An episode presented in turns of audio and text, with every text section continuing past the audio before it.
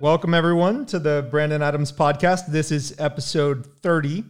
I have with me Tom Dwan and Nate Silver. Hey, guys. Hey, audience.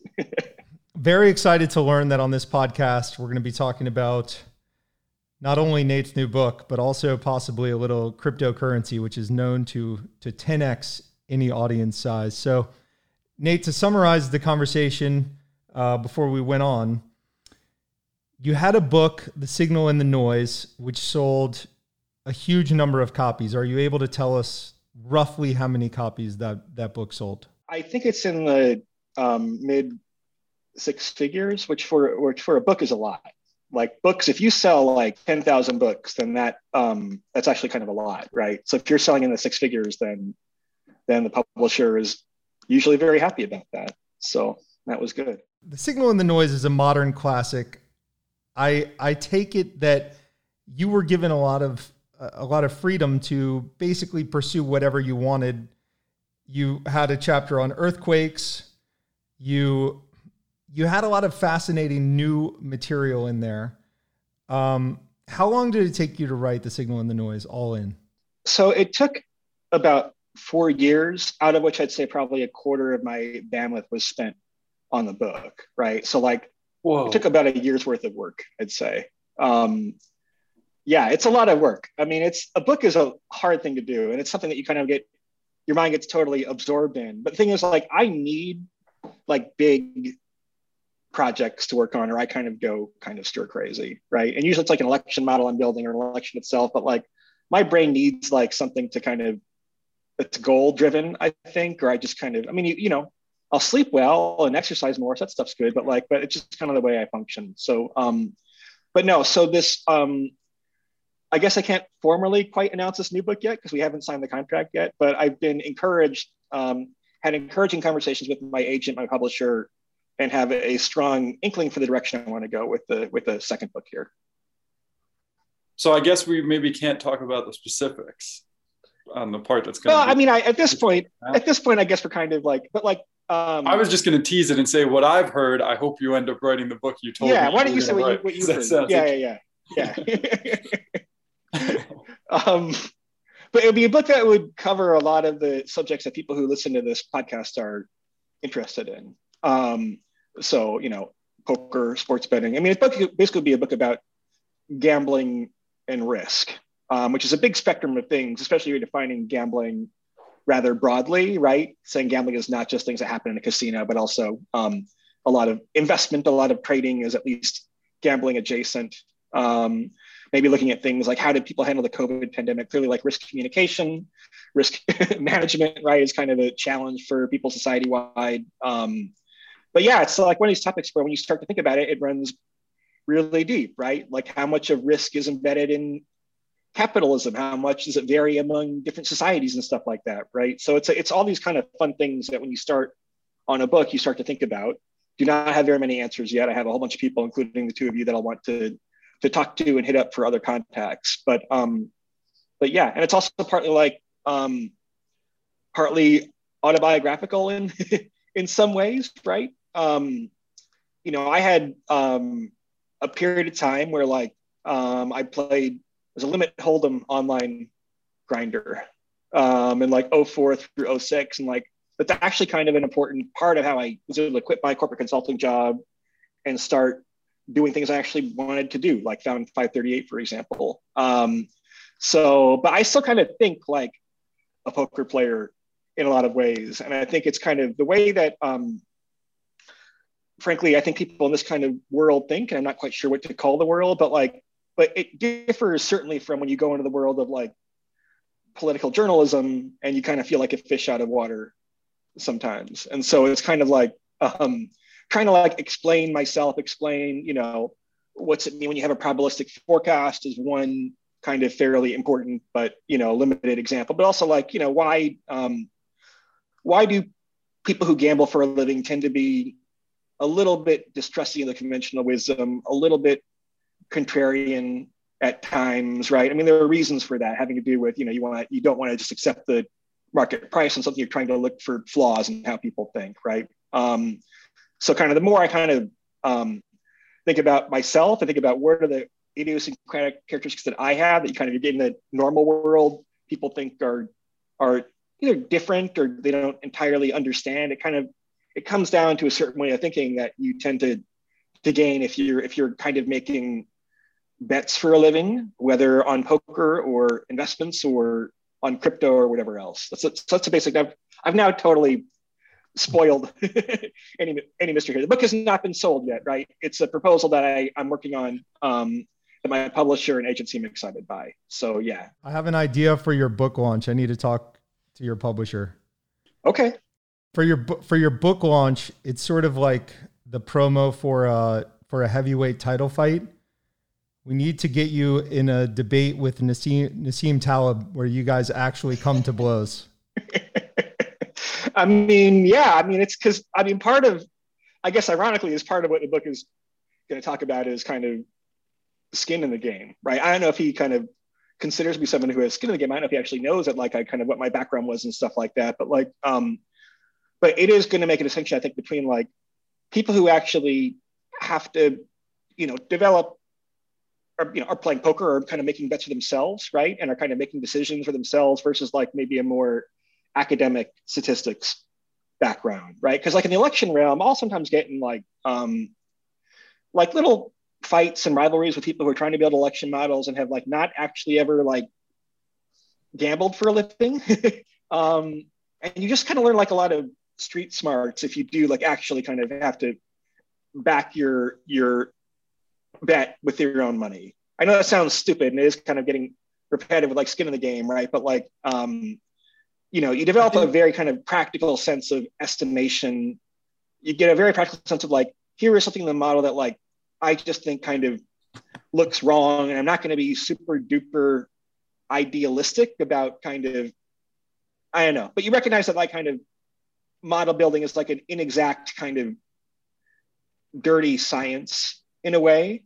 Um, but you also kind of think deeply about kind of the underlying mathematics behind it. And I don't know, does that make any sense? It does. It does to me. Yeah. So, so if you zoom out, like, and try to look at kind of a lot of academia, a lot of a lot of the financial world that's not trading dependent. I think uh, you know a lot of the institutions in the world don't really value guessing that much academia mm-hmm. more than most even. And 20 or 30 years ago i think that was pretty reasonable. We were still kind of trying to figure everything out.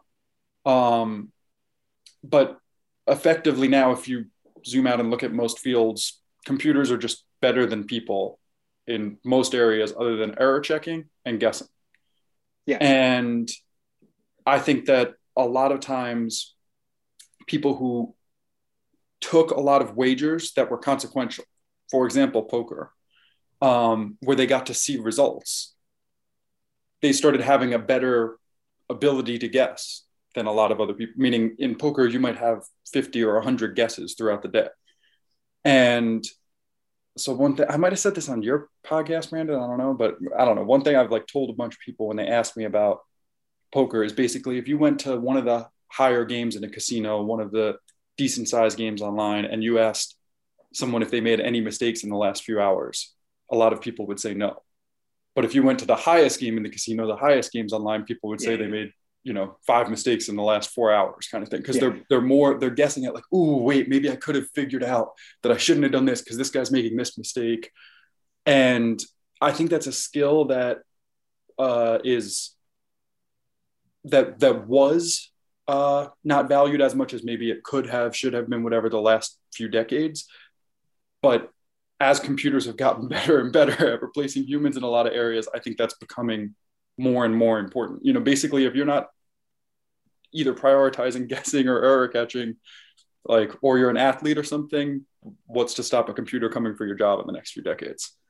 No, uh, and I uh, think to like to study like, I mean, I'm sure Tom that you are looking at solvers a lot or, or not as much but um i mean I, I don't look at them as much as most poker players um, partly because i'm not generally not trying to focus on the games where everyone's using solvers already because then it's yeah. not as fun not as much money um, but yeah you still still need to some um, to me the area i think is more interesting currently to look at for this is sports.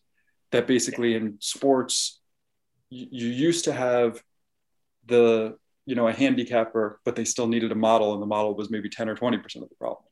Now you have the models are maybe 80 or 90 percent of the problem, but you still do need people yeah, overlooking and sometimes saying, "Hmm, we're missing a lot of these. We don't really know why, but maybe it's this." Maybe, you know, and COVID was a great example of that. Yeah. That a lot of people's models flailed at first, you know, because we were just living in a different world from a sports gambling perspective than we had been for the last few decades. You know, it was the first pandemic. No, I think people don't, it's kind of the 80 20 heuristic, right? You kind of like get 80% of the way there with your model, but the, the remaining 20% is really quite um, important, right? Um, to say like when is something clearly outside of bounds of of the model, right? Like in our election forecast for 2020, um, you know, my view was that there was kind of more uncertainty because of COVID.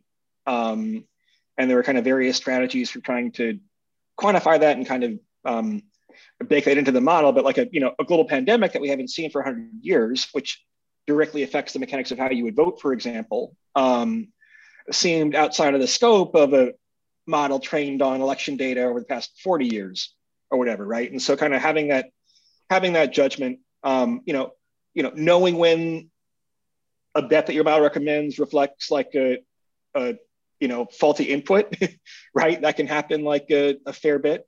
Um, you know, just kind of knowing, because you can also obviously overdo it. I mean, you want to develop like good heuristics and you want to follow them most of the time. But yeah, I mean, um, I mean, there's a lot I could talk about with like with like COVID policy, right? But like one thing that's been weird about that is like trying to create approximations that are supposed to work for everyone when people have like kind of vastly different risk tolerances and different priorities and stuff like that, right? That's all that's a whole different story. But no, I mean like um this is kind of the skin of the game stuff, I think, right? It's like when can you kind of catch that um that mistake that you're making? Also like kind of, you know, what parts of the problem are rewarding if you spend more time on them and which ones aren't, right? I mean, sometimes if I'm building a model, I'll get like obsessed with some like elegant mathematical feature and really spend a lot of days writing better code around it, right? And you kind of stress test and you're like, this actually doesn't matter at all, right? It makes the probability 78.5 instead of 78.2. And it's kind of interesting mathematically, but like I should, should spend more time on aspect X, right? Um, you know, I, I'm sure if you're studying poker, some things are fairly trivial and some aren't, right? People can get very caught up in trying to um, worry about some hand they play where it's probably part of a mixed strategy anyway, right? Um, but yeah.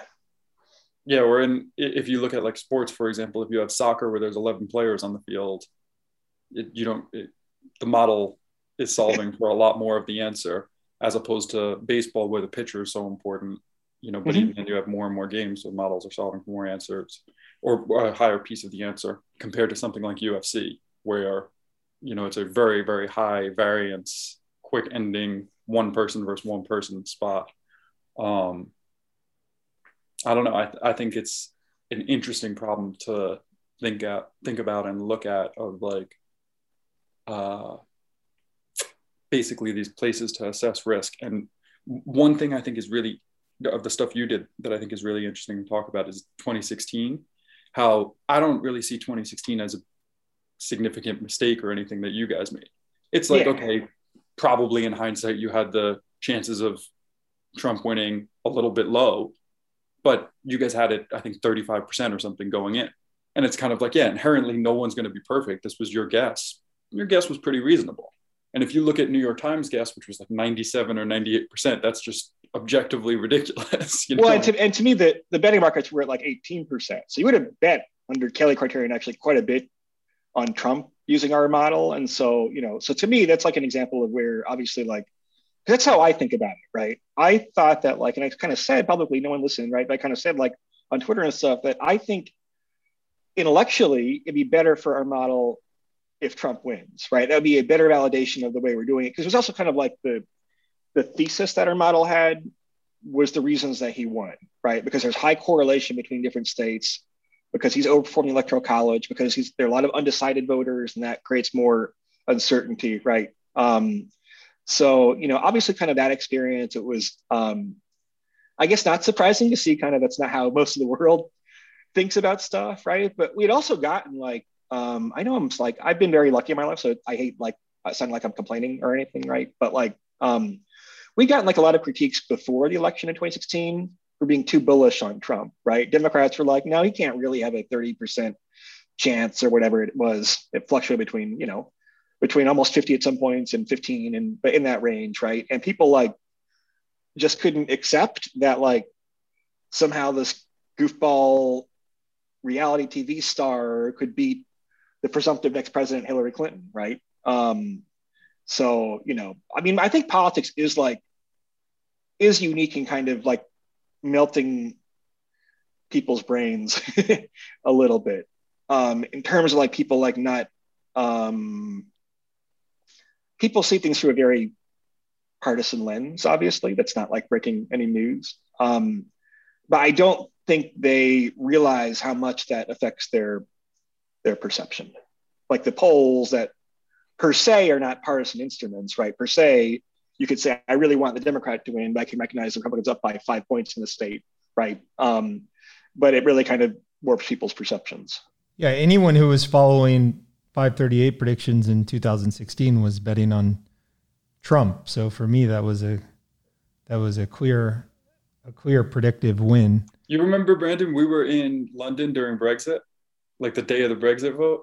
Yeah, that was that was fun. That was some pretty insane betting action. Pretty pretty insane swings. I didn't have any bets on Brexit, but I remember talking to you when Brexit happened and saying, I think the chance of Trump winning is higher than I would have priced in yesterday or whatever, you know. it's because both of them were a bit of a like uh um lashing out at kind of the consensus wisdom at elite, this kind of uh it, I, I think there was I don't know what you can call that, like a somewhat of a rebellious vote or whatever in, in both of those things against the kind of established political class and I think people have now solved for that quite well in the last few years and understand a bit of of what happened, why a lot of models got it wrong, why a lot of supposed experts got it wrong on both Brexit and um, Trump. But I think that's something that'd be better if you start having an idea of before those things happen in the future.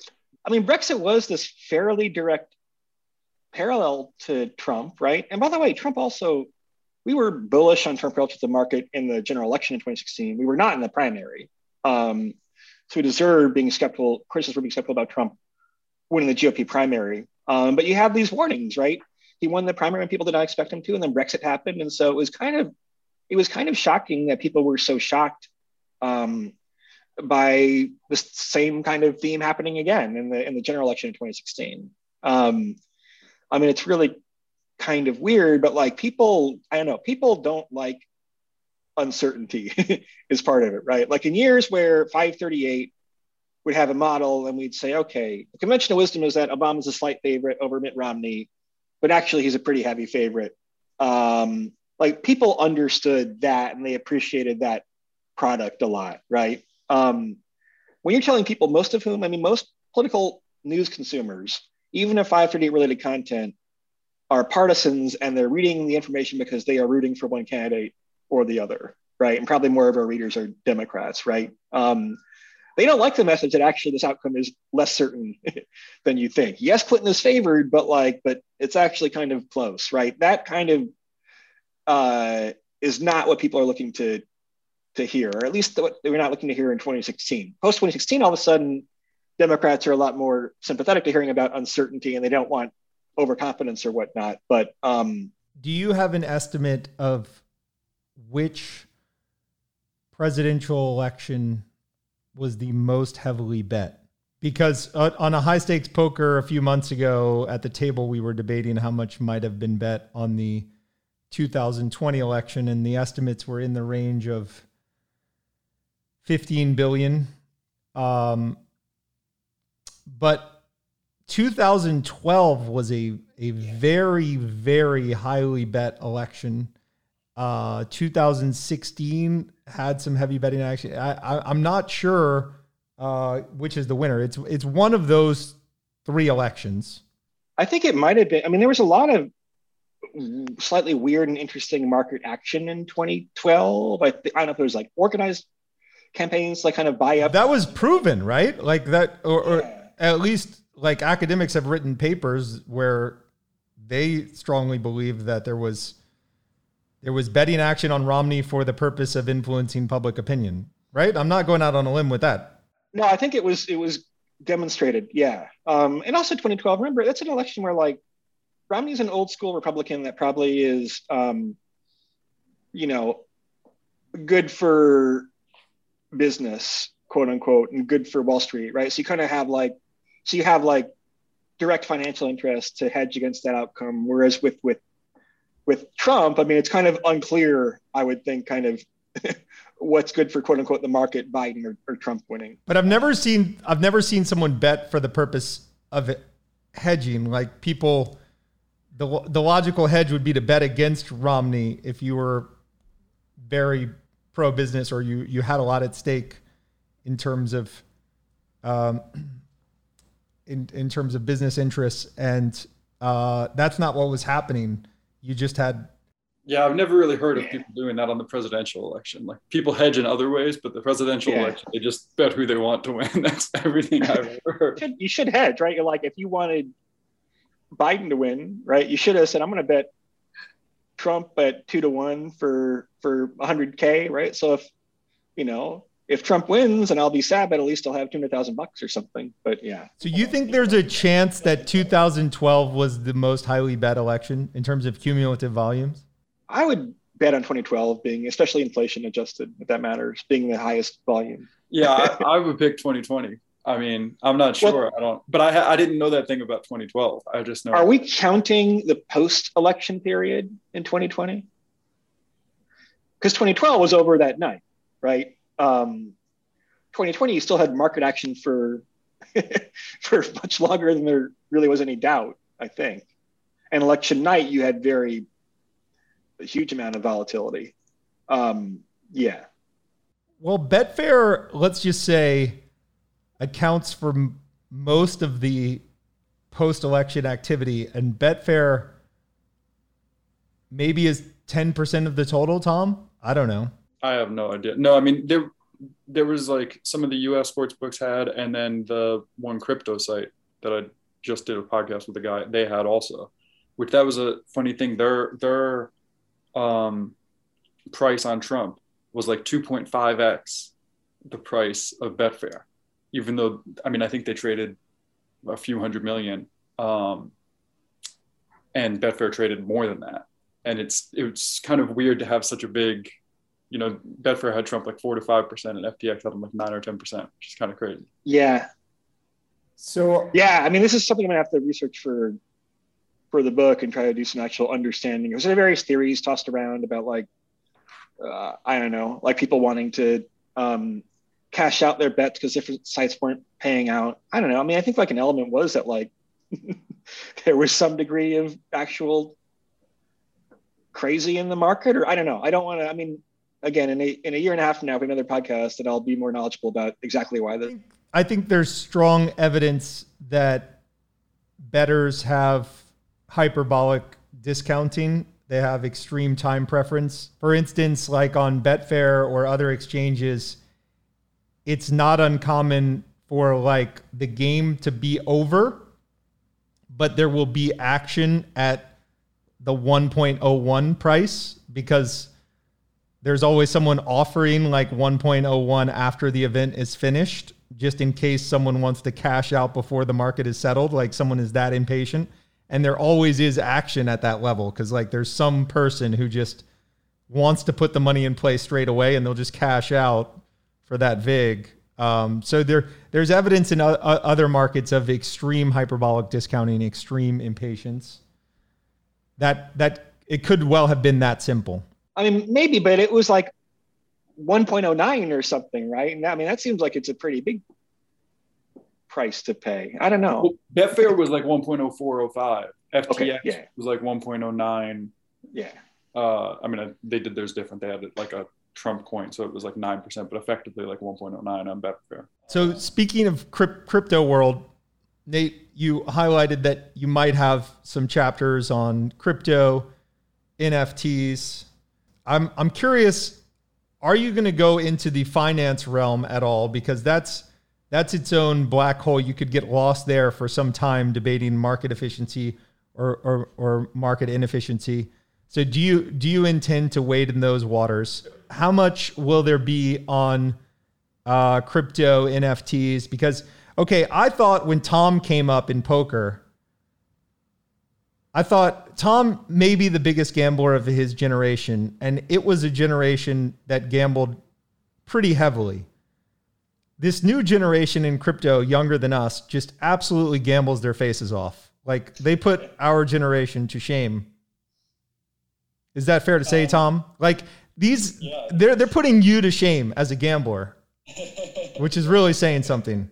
So yeah, you're you're like literally ticking off different chapters, right? I mean, there has to be a chapter, I think, on um, on you know like hedge funds and venture capital firms and kind of proper I investing, right? We have to tackle like crypto and NFTs, maybe even kind of the traditional like art market is an interesting little triad if you're going from NFTs into that, right? Um, so these are all areas that like I'm super interested in. Um, I mean, the book's going to start with like a heavy focus on like poker and sports betting because like um, those are things that I know personally, um, and that is going to give things like a really a really solid foundation, I hope, and like I'm probably guilty of too often using like poker and sports analogies in my writing, but like in this book, we're kind of encouraging that, I think. Um, but yeah, it's going to start by like demonstrating hopefully a really thorough kind of up close and personal understanding of these things where I do have skin in the game um, as someone who's kind of builds models myself, and then I have to become more of like a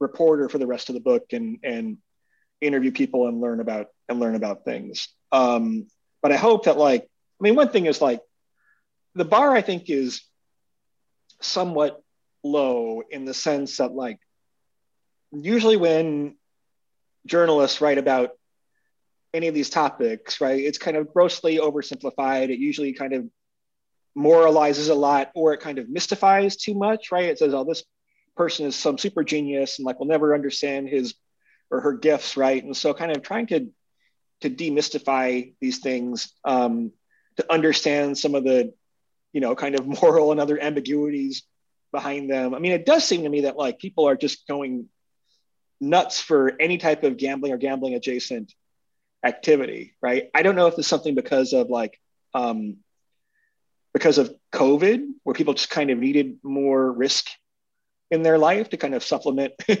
the I don't know if it's a reaction to boredom or whatever else, right? Because you saw lots of behavior during COVID, like people like um, speeding increased a lot you know, people driving cars and motorcycles too fast, right? Um, heavy consumption of alcohol and drugs increased a lot. Um, lighting fireworks increased a lot, right? But kind of thrill-seeking, kind of risk-seeking behavior, I think maybe um, going to last. Tom, what? How would you explain this generation? Because a lot of a lot of the crypto space and the NFT space is driven by like under 35, under 30. And maybe they don't have the net worth that the older older generation has, but they have so much risk tolerance that they they punch greater than their weight in markets. Um, how would you explain the uh, extreme risk tolerance of the younger generation? I don't think I have a good answer for that. You know, it's something I've thought about, but I don't have a clear like I have some guesses. That's about it. It's almost like gamification of the of the markets, right? Because this this generation came up with games and on screens, and it's it, there has been a certain gamification of of all markets. I mean, maybe it reflects like affluence in a way. I don't know, right? Because one theory I have that probably will not hold up, right? But like, because supposedly poker players from Sweden and Northern Europe are like, I mean, they're kind of crazy and aggressive by stereotype. Um, and it's like the most affluent societies in the history of mankind, basically, with a huge welfare, the luxury of having a welfare state to protect you if if things go wrong. I don't know, right? That's one theory, or maybe it's boredom. Um, and kind of if um, if society feels as though it lacks risk, that you somehow have a human need um, to to compensate for that somehow. I don't know. I'm gonna like talk to like, you know, find some evolutionary biologists and people like that and talk about kind of um, evolutionarily kind of is risk taking something that you'd be selecting for or selecting out under what circumstances and how has that kind of evolved over over time one thing that's seemingly unique about the the crypto space is I want to jump back on that one when you but okay, go ahead. Oh, go ahead. Take take it, Tom. So it depends what kind of society you live in. If you live in an authoritarian society, risk taking will evolve out pretty quickly because the people yeah. that take risks are a threat to the state or the king or whatever, and so they'll be killed. And so if you look at history, or sorry, uh, uh, cultures that have throughout history had a more authoritarian society, often those cultures want to take less risks in certain ways. But then that'll weirdly sometimes result in them get, you know, taking more risks in other ways. Um, so I think it depends a lot on like,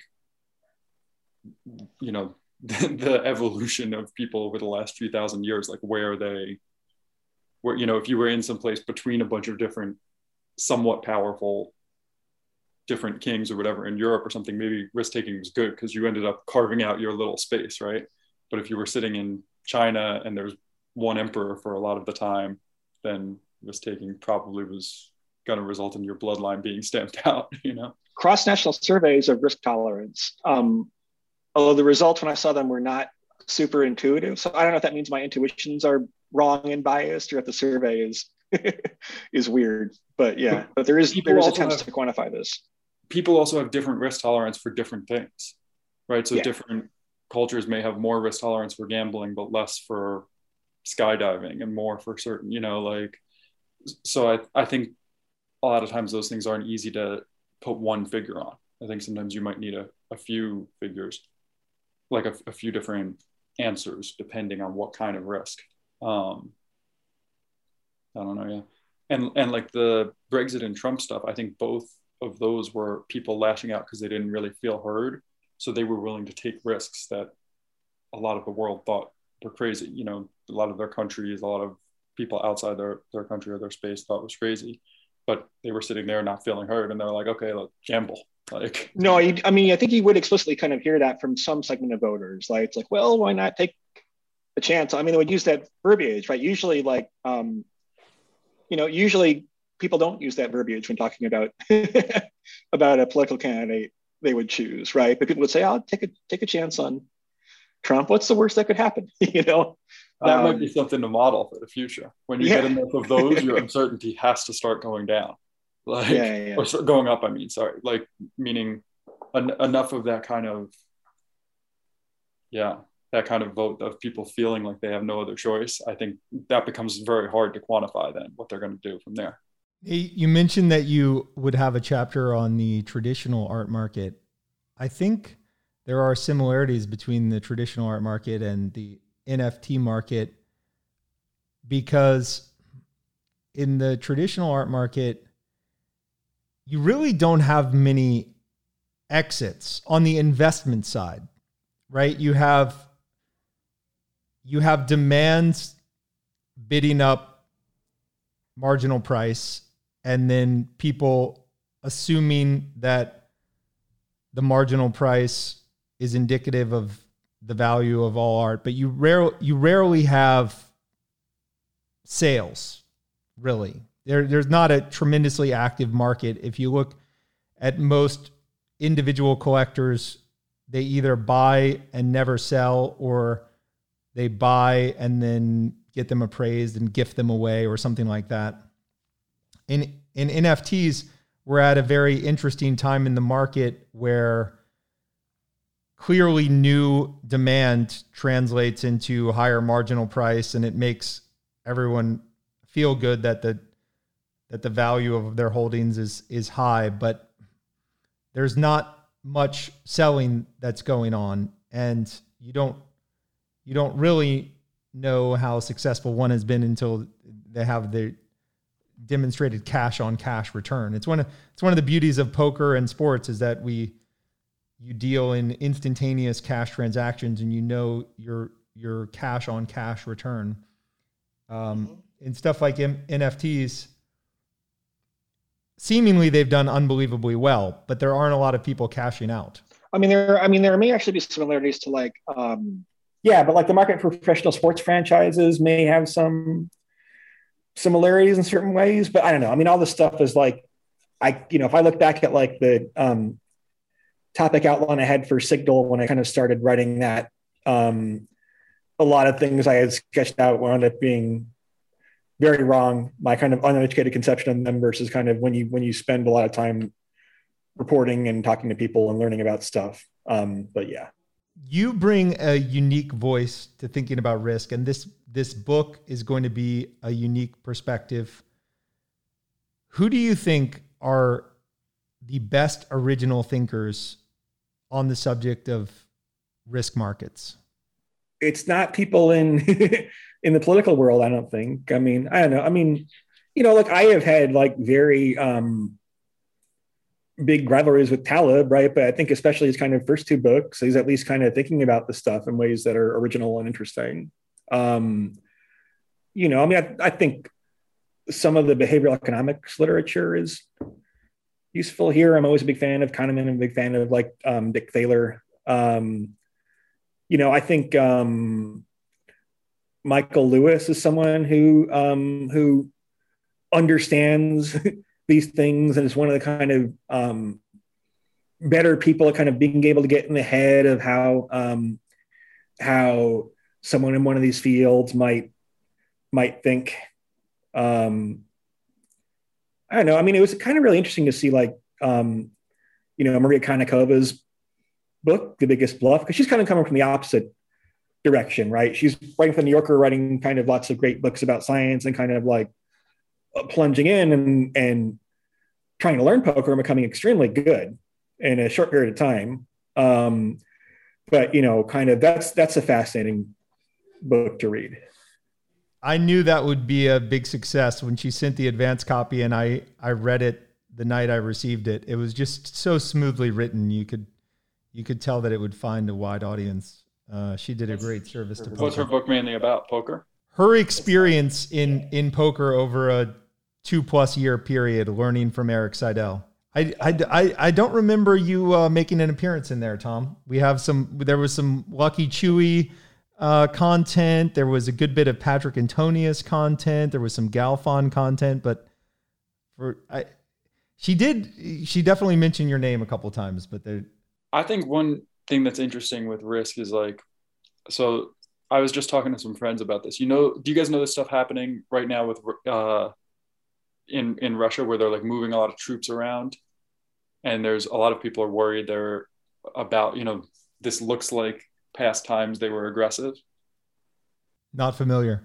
Also the last like week or two that's been happening a bit. Don't don't give any don't give away any state secrets that you learned in poker games. We know that happens sometimes. No, this is all public information, but it's something that's not being talked about that much. And like, I wish there was a market on it of like, what's the chance Russia tries to redefine some borders? One, to to see that and see like where the market would price it, but two, you know, I think that this kind of like betting on these kind of events, um, inherently, if something like that was going to happen, there would need to be a lot of people that have an idea of it.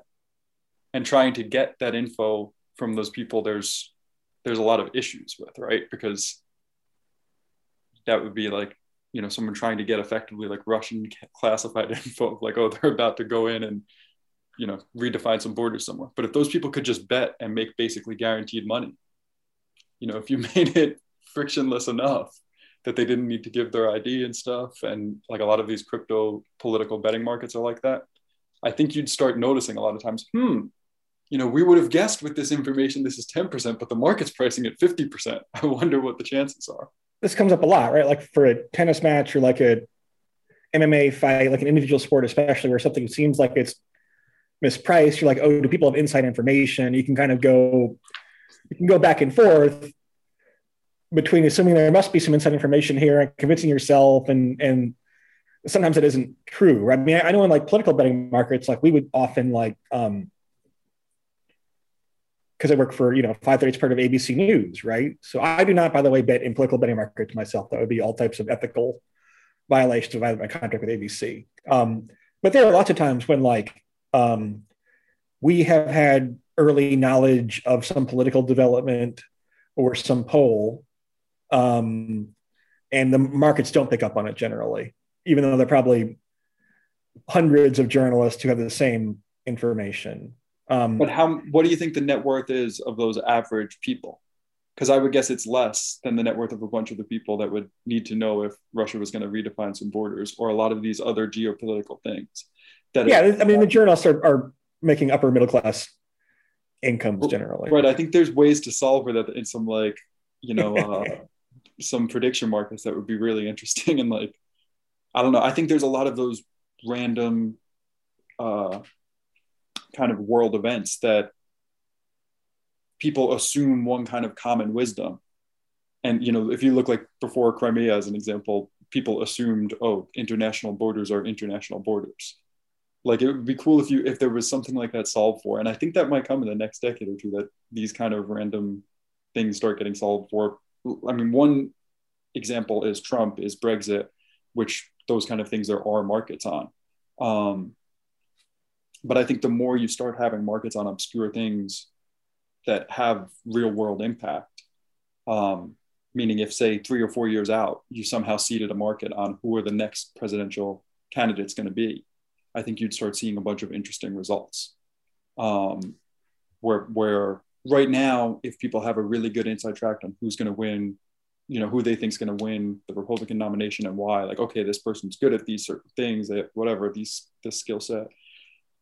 What are they going to do with that information? Right? There's not a real way to profit on it a lot. But if you set that up, you start getting really interesting Whatever happened to Augur? That that was supposed to be Augur's role, right? The uh, betting market for everything, like the the Betfair of the crypto space.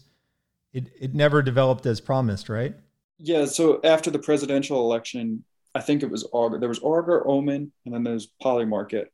Um, and Augur was the one I think that they because because they wanted to resolve things in a decentralized way, which doesn't really make sense. Like a lot of the kind of decentralized ethos in crypto makes sense. But having like a third party completely decentralized, what they call Oracle, to resolve prediction markets just inherently doesn't really work because you can have a situation like Trump's election where Trump says, No, actually, I won. And then people are like, Well, we're holding the Trump coin. What if we just vote and attack the Oracle and say Trump won? Yeah. And that was a big concern on or on Augur that people were worried it was going to resolve as if Trump had won the election. Yeah. So obviously, if you have, if there's a Brandon Adams, you know, political or sorry, uh, prediction market site, if Nate and I were betting on there, we wouldn't be worried that you're just going to randomly say Trump won, because if that happens, the value of your business goes close to zero overnight, right?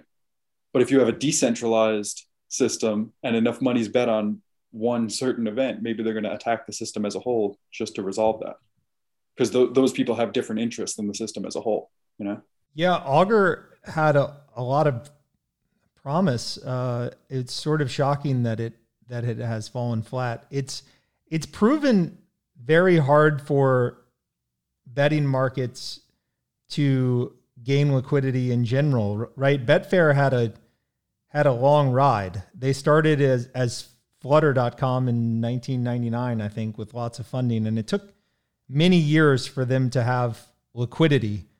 Um, it's harder than you would think to get very liquid markets on stuff like elections and and even sports. Well, I think you need to seed them. So be willing to lose little bits on a bunch of different interesting markets. Like the thing I was saying of, you know, if, if you if we were to go put up a market on what's the chance Russia tries to redefine some borders, or what's the chance, you know, whatever random world event that's interesting, you're going to lose some money if you give some tens of thousands in liquidity because you're either going to have people who know the market better than you or people that actually have inside information on something. But if you do those things a few times, I think that's like amazing advertising for a prediction market. Yeah, sports, the fact that inside information is not illegal in sports does make them stronger predictive markets because the reason markets are efficient in general is because consensus estimates tend to be more powerful than any individual's estimate. It consensus filters out any idiosyncratic error in individual estimates. And then market prices tend to be an even stronger form of that, where at the extreme, one person who's fully informed can completely determine price.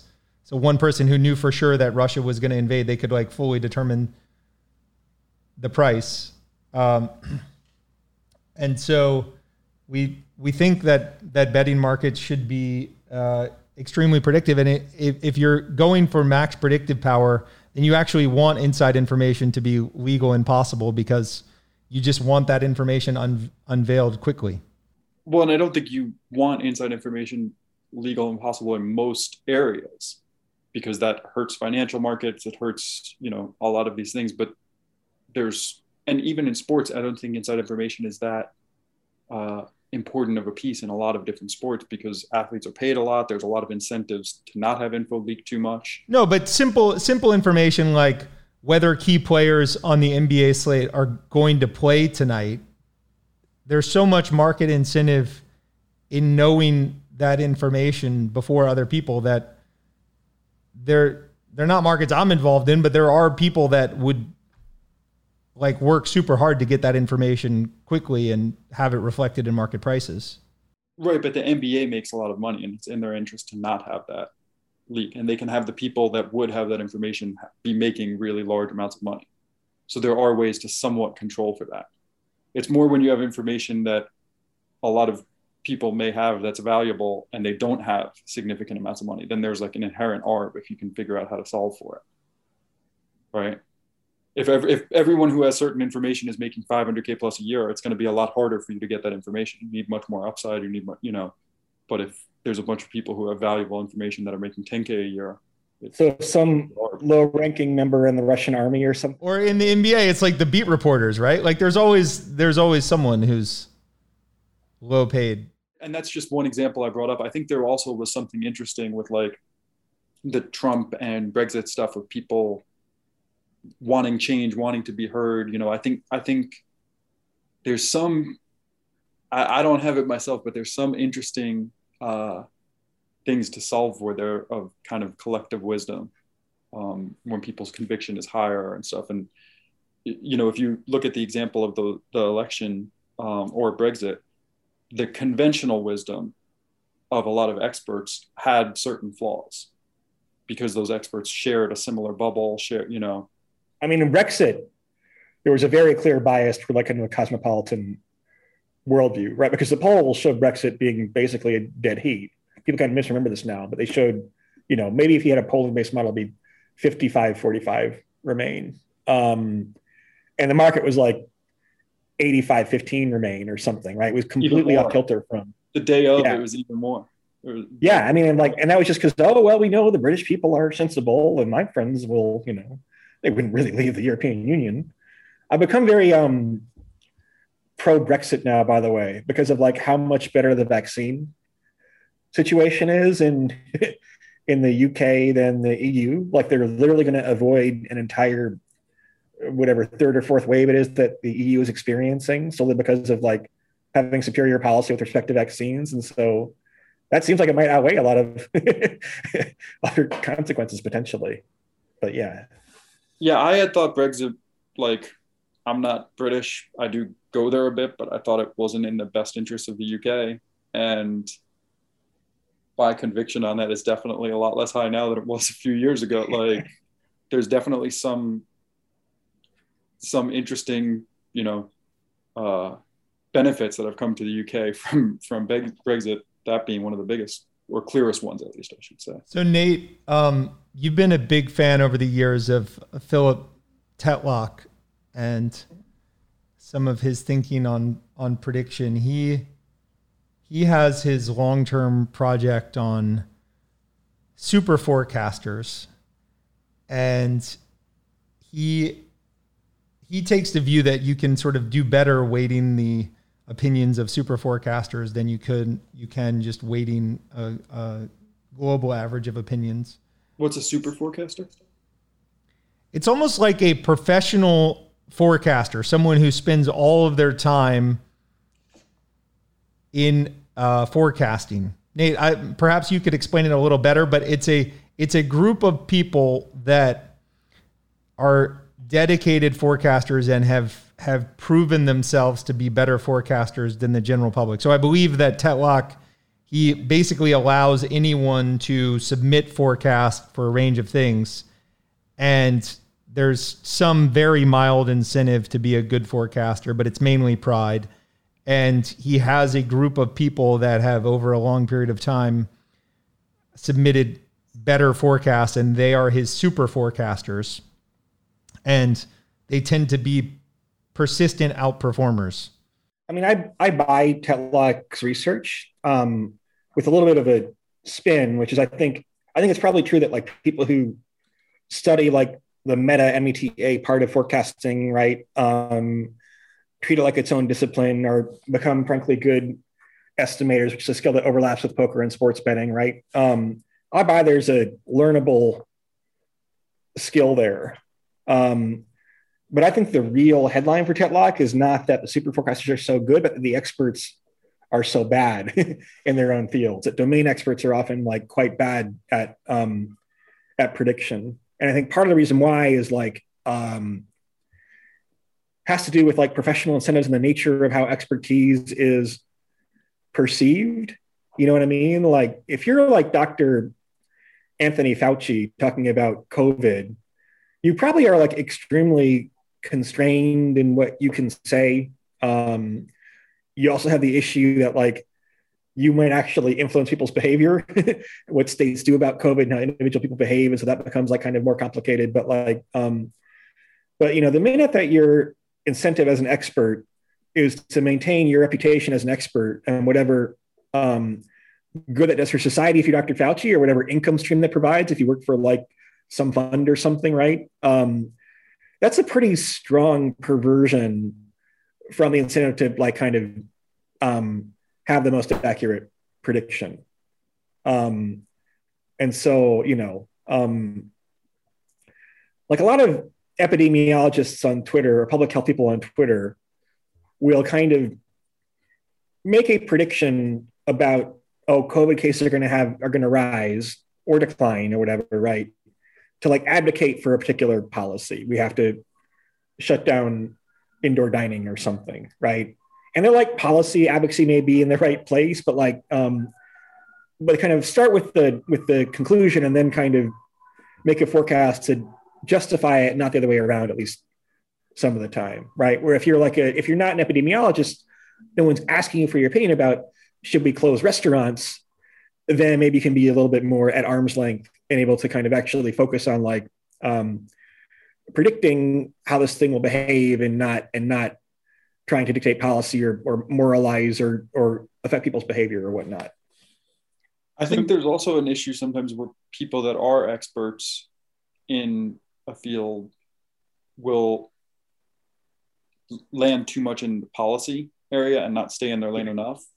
And I'm a pretty big Fauci fan myself, but I would give a pretty strong criticism of him on the mask stuff. Yeah. That in March and I think even some of April 2020, um, he was saying people shouldn't go buy masks and masks weren't, you know, didn't didn't help.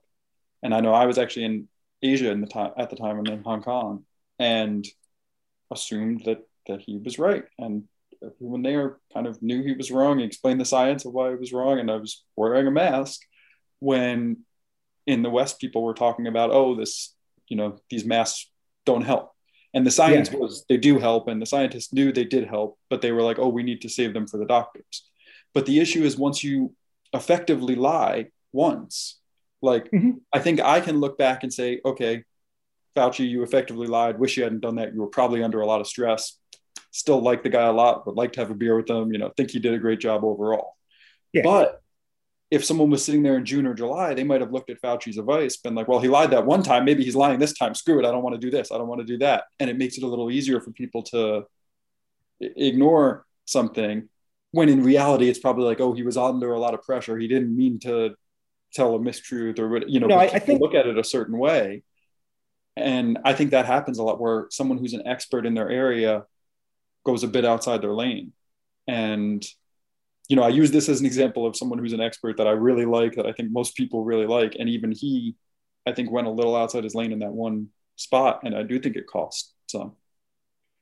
No, I think, I mean, first of all, the tendency for like the news media to try to treat people as being oracular, right? And kind of not recognizing what their lane is. I mean, I got this a lot, like kind of after I kind of blew up a lot in like 2008, 2012. People you like predict things that like you have no particular qualification. They put like way too much weight on things where you don't have expertise, frankly. Um, you know, but at the same time, like I think the public health field did kind of not recognize that like COVID's a repeated game in a game theory sense. Like people are going to like look at what you said last time and how credible that was, and then they're going to like adjust their behavior accordingly. Even like all these like blue states, right? When like state epidemiologists were saying, hey, look, it's too early to open up restaurants, right? Just wait another month or two, which I think is, you know, probably supported by the science, right?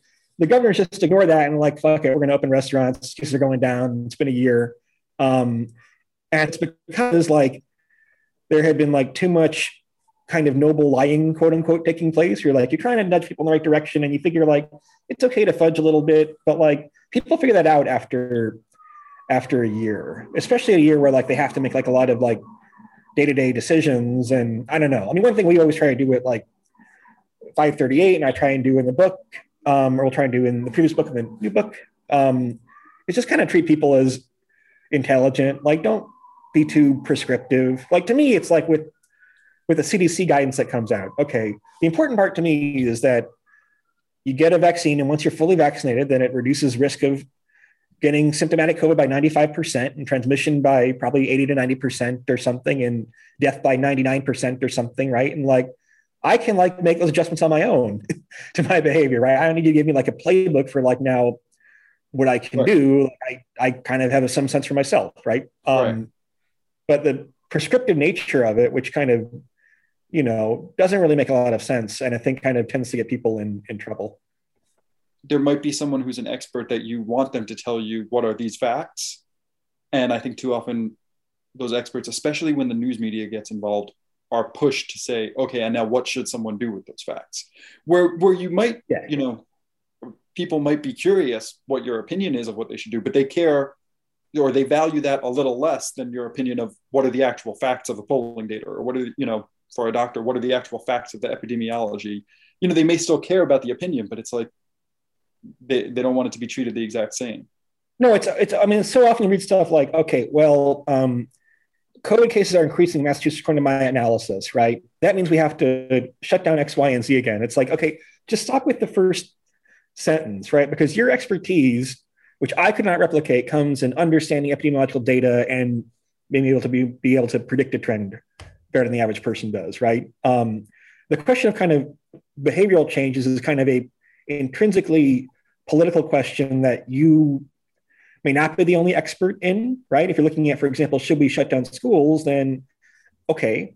I also want to talk to like child development people about kind of what impact that would have, or teachers or educators um, or parents, right? Um, yeah, I mean, there's, I mean, the whole notion of expertise has been kind of, I think, you know, it's been challenging under under COVID. And of course, it's like a lot of like, there's a lot of like turf wars over who is entitled to speak over what, right? And invariably, it's like not on the questions that actually are the kind of purely scientific questions. It's about the political questions where where lots of people do have the right to to weigh in, right? Or do not just have the right, but they have like different expertise that's relevant, right? Um, where people want to police their domain a lot more. I think it's a shame the stuff that happened in a lot of the West with COVID, where if you look back, about the worst possible thing to do was a lot of reasonably half-assed lockdowns. And what happened was a lot of reasonably half-assed lockdowns.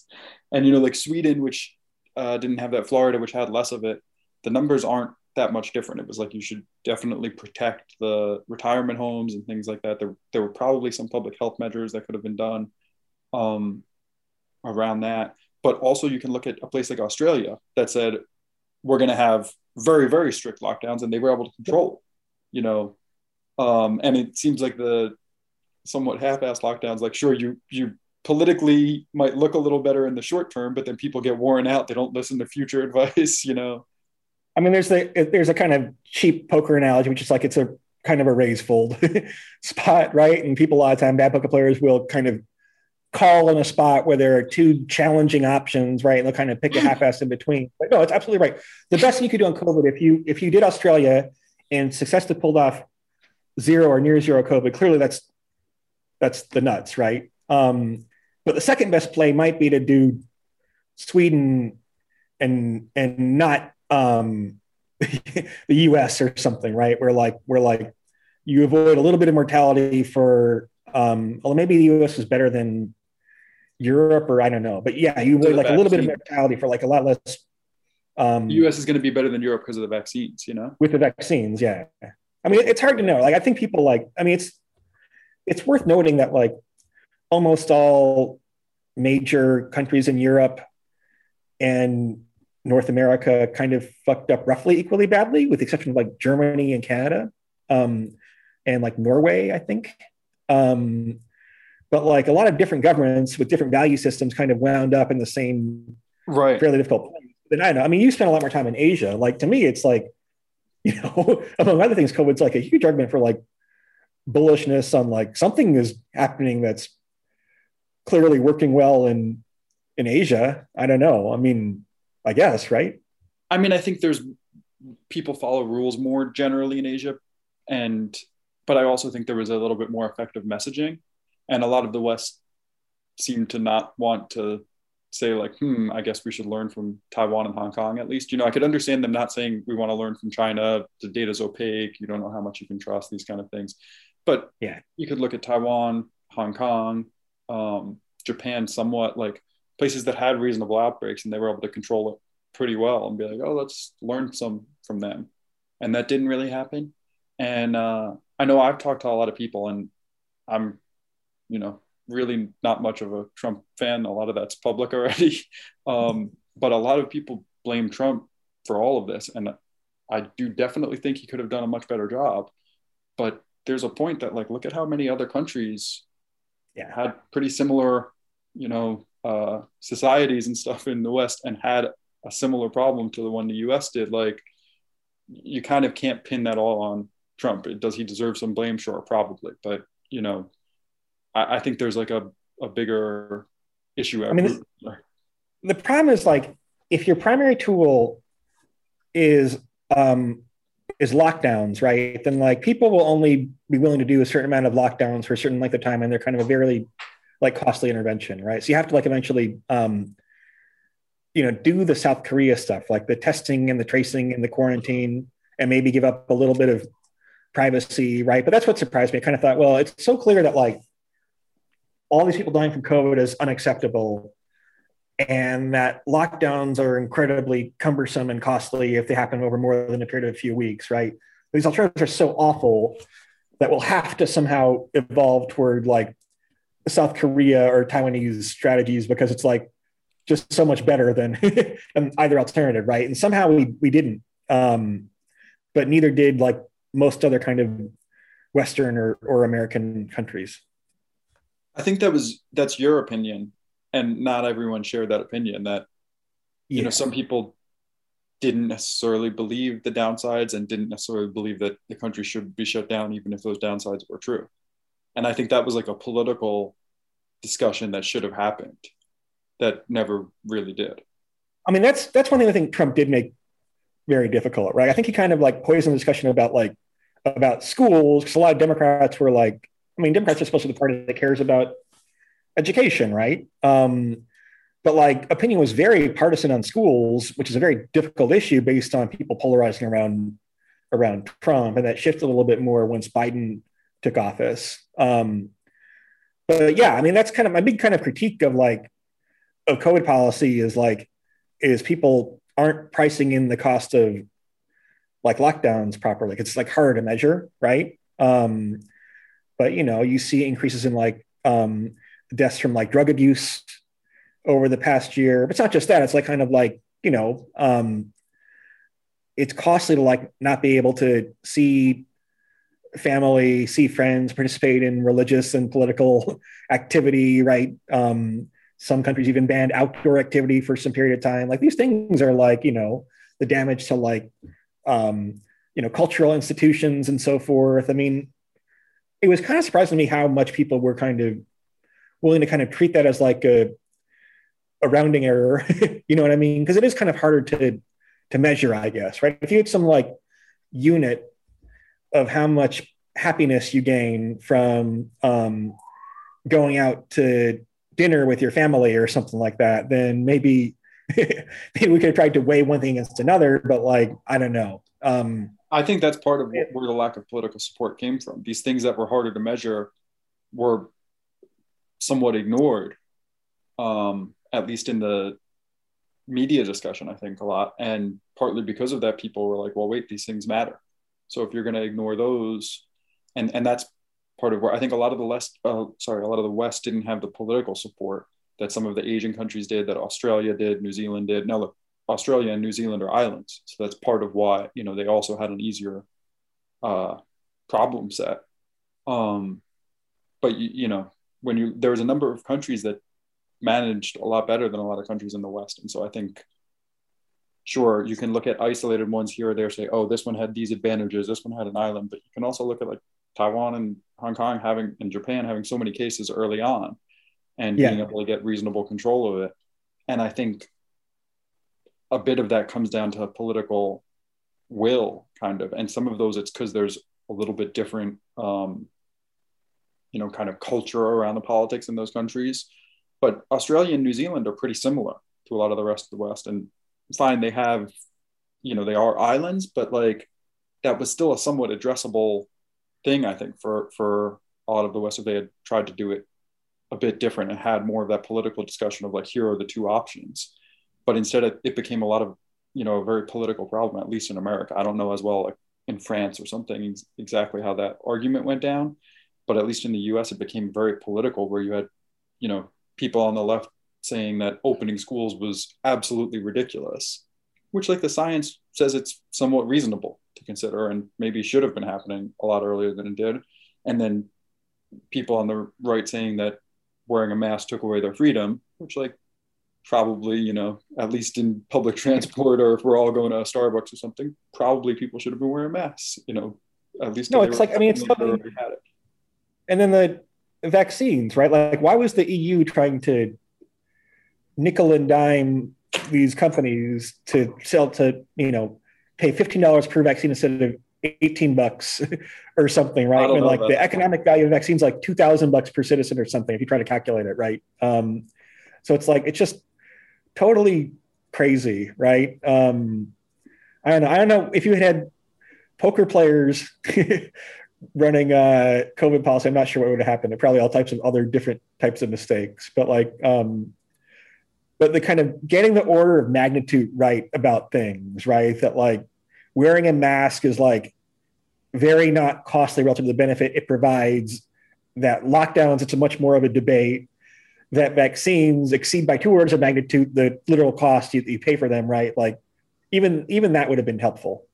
Right. I think that's something that was missed this kind of order of magnitude even to go on the mask thing like there were places where everyone was wearing a mask outside people were 30 50 feet away which like the science kind of says you don't really need to be doing and yet other places where because i actually traveled a little i was in asia for most of covid and i traveled a little when i when i got back and other places where you would have people in starbucks and no one was wearing a mask or like vegas yeah. where they and it's like hey if you're going to have a you know 15 minute interaction indoors like yeah masks probably help quite a lot you know the amount of viral load you're getting it probably isn't enough for you to get covid especially if both people are wearing masks and but that all right if you're outside it's not as important these kind of discussions weren't being had i think by a lot of the experts and because they were looking at it saying like oh well if we say people shouldn't wear a mask outside that might result in a few more covid cases which it might but it also would have probably resulted in a lot less by saying hey what really matters is these short 15 30 minute interactions when you're on a bus when you're in a starbucks something like that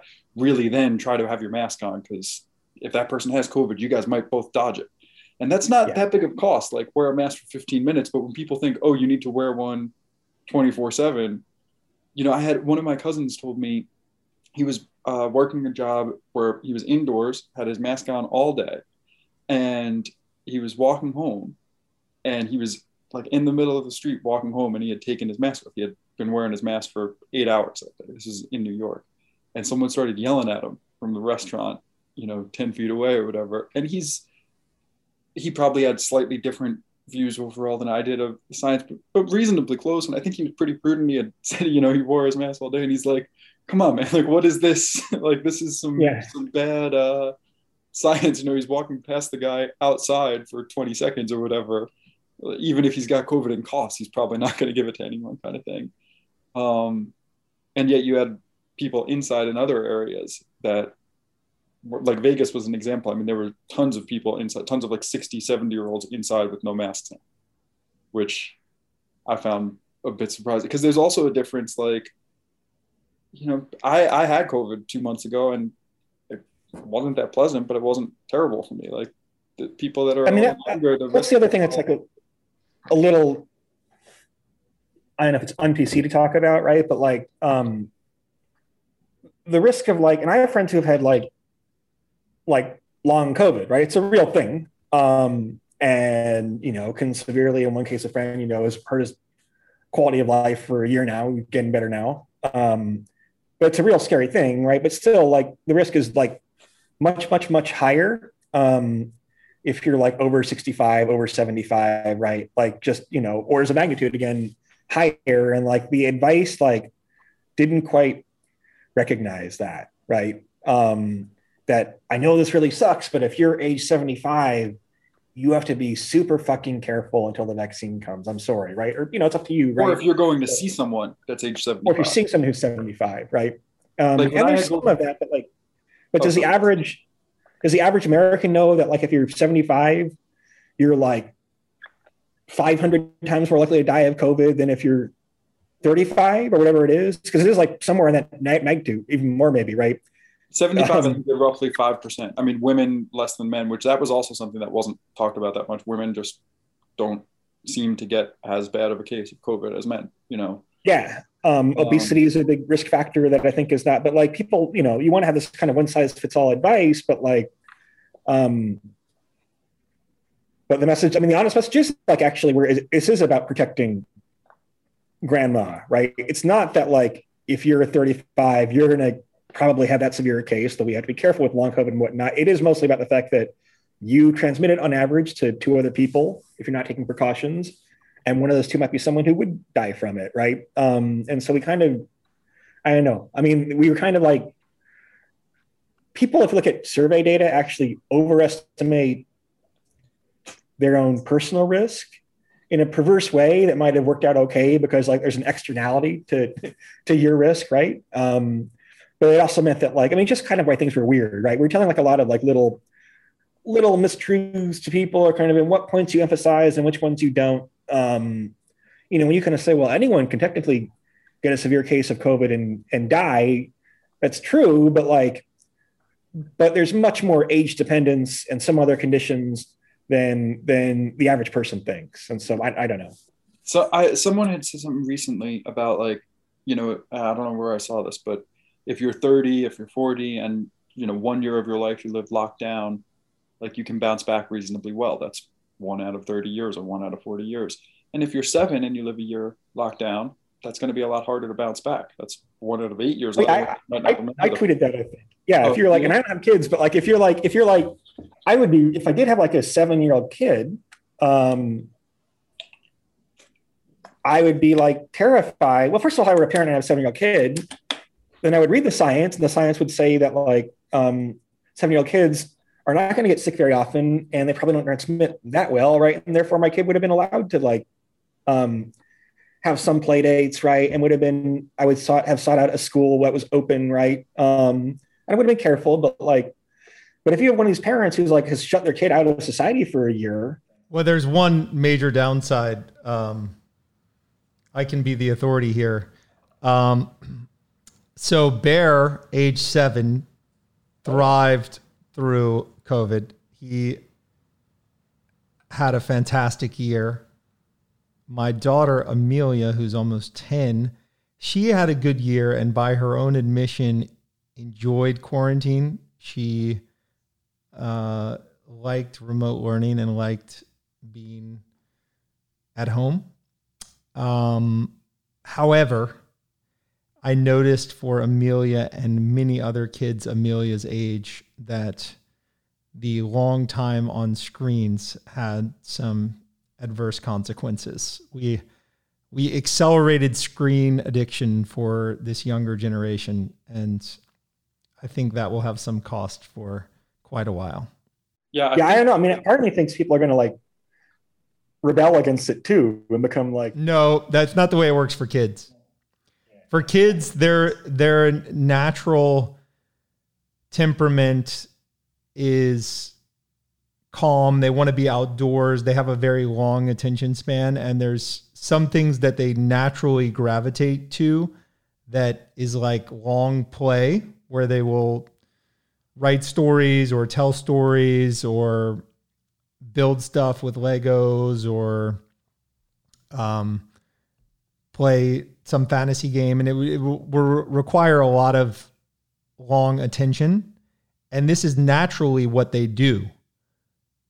But then when they have screens enter their life, it becomes a one way street of distraction and they don't go back to long play. And that, like, every parent observes this. And so screen addiction is kind of a one-way street and you don't you don't want to bring it into your kid's life earlier. And I'm I'm afraid that that COVID COVID did this for a whole generation. Got them on screens much earlier than than they otherwise would have been. And there's the, the kids kids are do not say adults might say, "Well, I spent 4 hours a day on my iPhone this year. That's way too much. I'm going to I'm to put it away and make sure yeah make sure I'm more deliberate with my time. Uh, no kid is saying, "Oh, I spent way too much time on my iPad or way too much time on Nintendo this year. I'm I'm going to be outside all next year." That's it's just not the way their brains work. They screen addiction is a little bit of a one-way street. So, Nate, um, in New York, we might have a uh, you might have a poker player determining policy, a poker player and a data guy. Uh, is it true that Andrew Yang is the favorite to to be mayor of New York? He's a poker player. I think so. I'm, yeah. I mean, he also he he likes little constituencies, right? So he kind of talks about online poker and stuff like that. Um, yeah, I think Yang is the favorite. Um, he's ahead in the polls. Um, historically, kind of ahead in the polls at this point is probably going to win, you know, half the time or something like that. Um, you know, I mean, he one thing about like mayoral candidates in New York is that they tend to be like very um, kind of provincial New York. Well, maybe not all of them. I mean, like most of the Americans are like kind of provincial New York politicians. And like the weird thing about New York is like the average New Yorker doesn't think that much about like New York politics necessarily. Like our turnout tends to be very low in like mayoral elections. Like low, like low teens, or even even like close to ten, because primary determines everything, right? So currently, yeah, currently it seems very unlikely that a Republican would win the mayorship of New York. So it's basically the primary. Yeah. Um, but yeah, the turnout's quite low. Um, and Yang is someone who appeals to people who, you know, maybe not appeals, but is known people who follow national politics, right? He's kind of got like a, a, a name brand, name recognition, right? People like, well, he's only doing the polls because of name recognition. Well, that matters in real life too, right? Um, if people are like, oh, Yang, he's into math and would be New York City's first Asian American mayor, and he kind of seems like a goofy but kind of regular guy, like you know that like appeals to like a decent number of people. If a lot of other people are kind of apathetic, um, and so you know, um, but he comes across as being very relatable. Now the flip side of that is like people in New York City who like are very into politics might say, well, Yang, I don't trust his experience, right? His position on X and Y doesn't quite land right for me, right? I think he's kind of being hokey by visiting all these like bodegas and stuff like that. But like, you know, I mean, like um, being seen as like a normal guy is a strategy that kind of works pretty well in politics, right? It kind of worked for Joe Biden. It worked in a different way for Donald Trump, right? It worked for Barack Obama in a somewhat different way, right? But he's seen as like kind of a relatable guy, as like kind of a, a classic political play. I'm not sure how much of that is like um, his team of advisors versus like just kind of who he is naturally. Um, but yeah, I'm going to be interviewing him for uh, at the Sloan conference, actually, the virtual Sloan conference. So, um, so I'm thinking about like, and I'm going to ask him some tough questions because I'm a New York City resident, right? And I feel my job as a journalist is to um, is to you know is to grill him on a few things. Um, but I think he's the favorite. Yeah. So Nate, I have a question for you. Something I've thought about a bit before, and it's like a theory I have that could just be way off. But I'm guessing you guys have both heard of, know a little bit about like decision fatigue, right? Sure. Basically, you know, in your brain, when you use your brain more than a certain amount, especially in one area, maybe you, you uh, have a little less bandwidth to focus. And I think if you look at someone now compared to the average person, say 50 years ago, you're receiving more information, you're using your brain more, um, and you're probably getting a lot more headlines and stuff and less substance.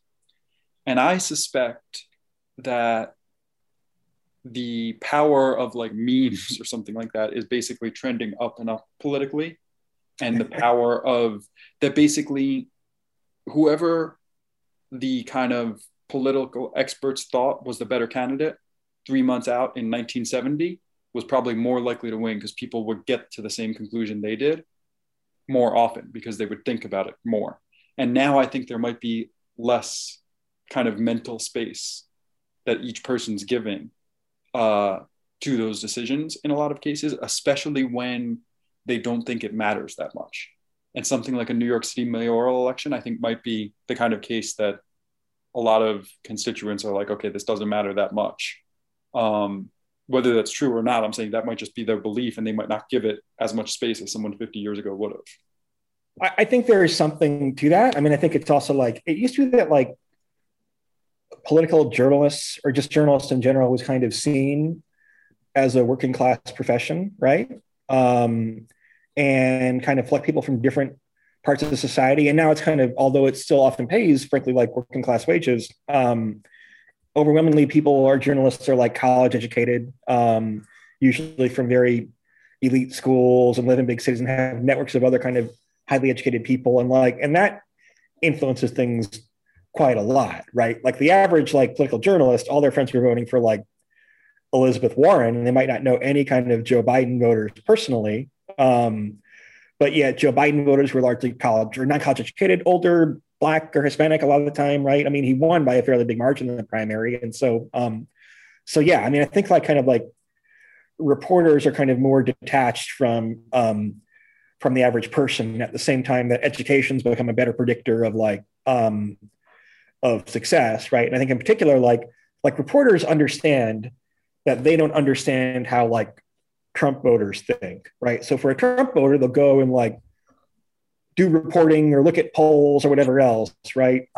But reporters think they know how like the average Democrat thinks, and they're actually kind of further removal than than you might think. Um, between kind of someone who is thinking about politics as a reporter 24 7 and someone who's a liberal, a Democrat, but you know, works as a lawyer or something and and is just trying to like live their life and devotes, like you said, like, you know, 20 minutes total to thinking about the New York mayor's race, but enough to vote, right? And there are a lot of people like that. Um, and I don't think kind of I don't think reporters get that necessarily.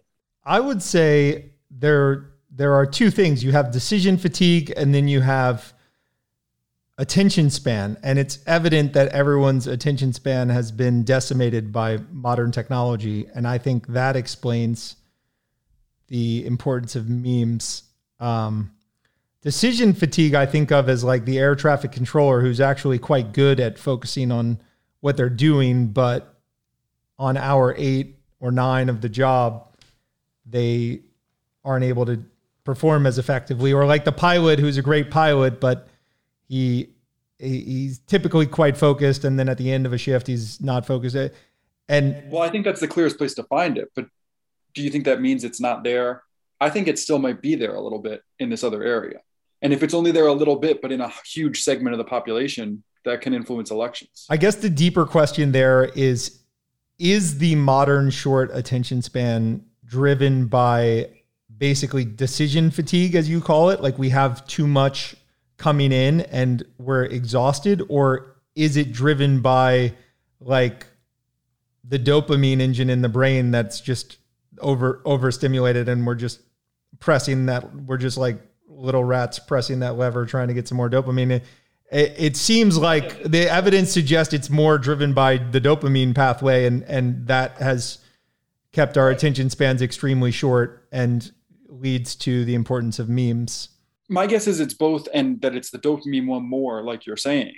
But i think that that dopamine pathway part is something that political science and stuff has a little bit of an idea of, right? Okay, who's got more clicks, who's got more followers, this kind of like both sides can compete on the messaging there a bit.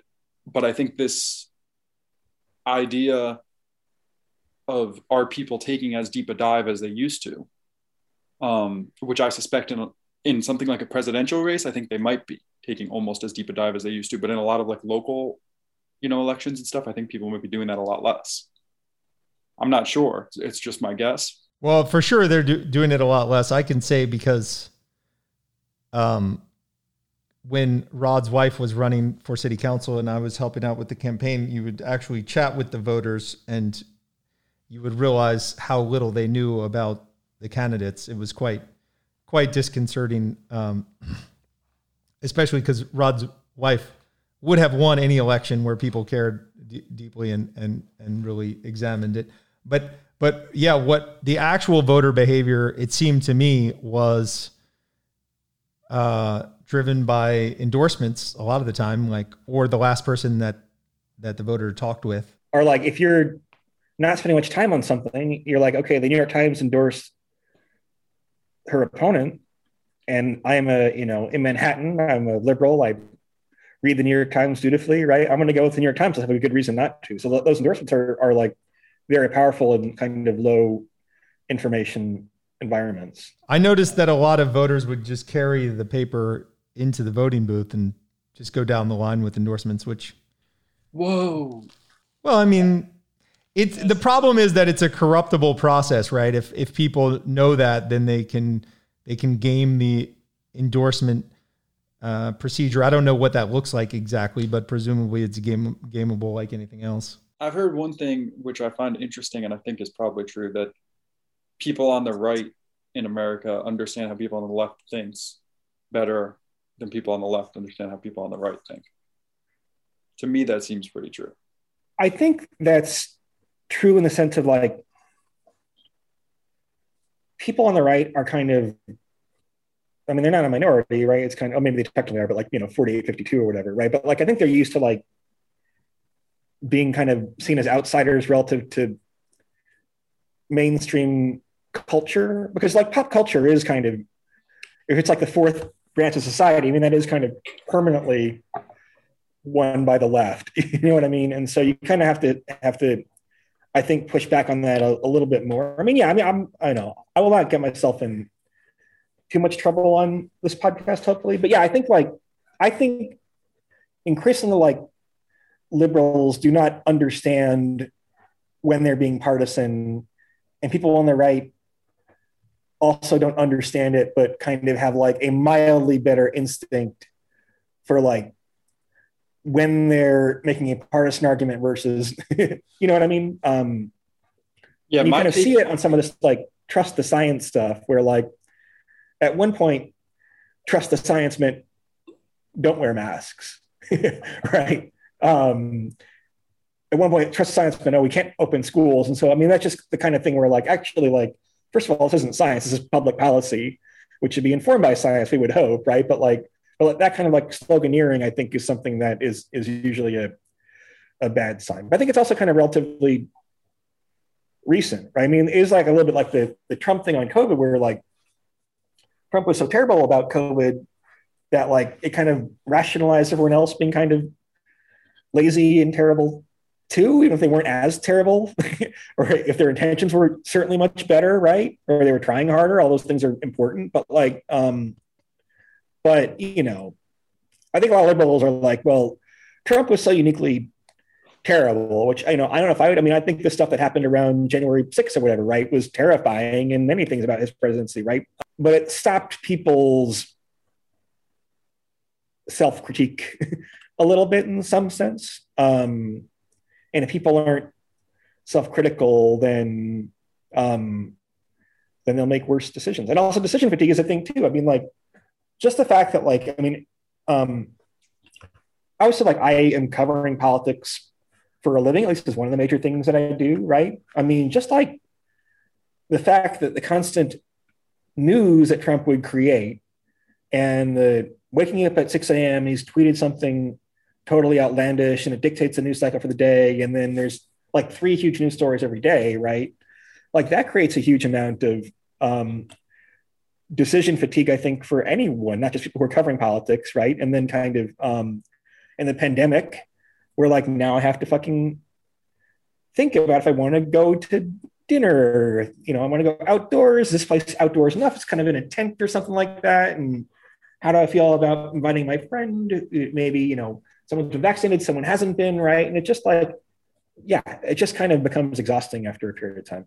I have a question about uh, state and local government politics. I think one of the the subtle things that has happened during COVID is that we we've had a blending of federal, state, local government finance. Like for a long time, states and and local governments sort of stood on their own for budgetary matters. Occasionally, there would be a federal bailout, but in COVID, we've had a situation where state and local governments are often running at a uh, extreme deficit, and the federal government has bailed out state and local governments, but there's the possibility that it will um, be an ongoing pro there will be demand for it to be ongoing.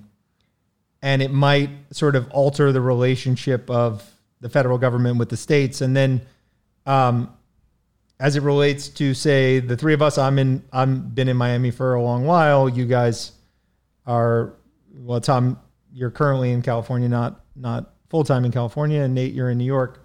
Um, it's interesting that we have this sort of antiquated uh, residence system for the states where um, if you're there over six months, you're a resident. If you're there three months, you're not a resident. And you have Florida basically uh, uh, free riding on the states of New York and California and having everyone come to Florida and decimate the tax base in, in California and New York. Um, it seems like a, a long term issue. How how how might you see that playing out, Nate? I mean, I, I was surprised because I did a, a fundraising chat with Andrew Yang recently, and I haven't been to New York in 18 months.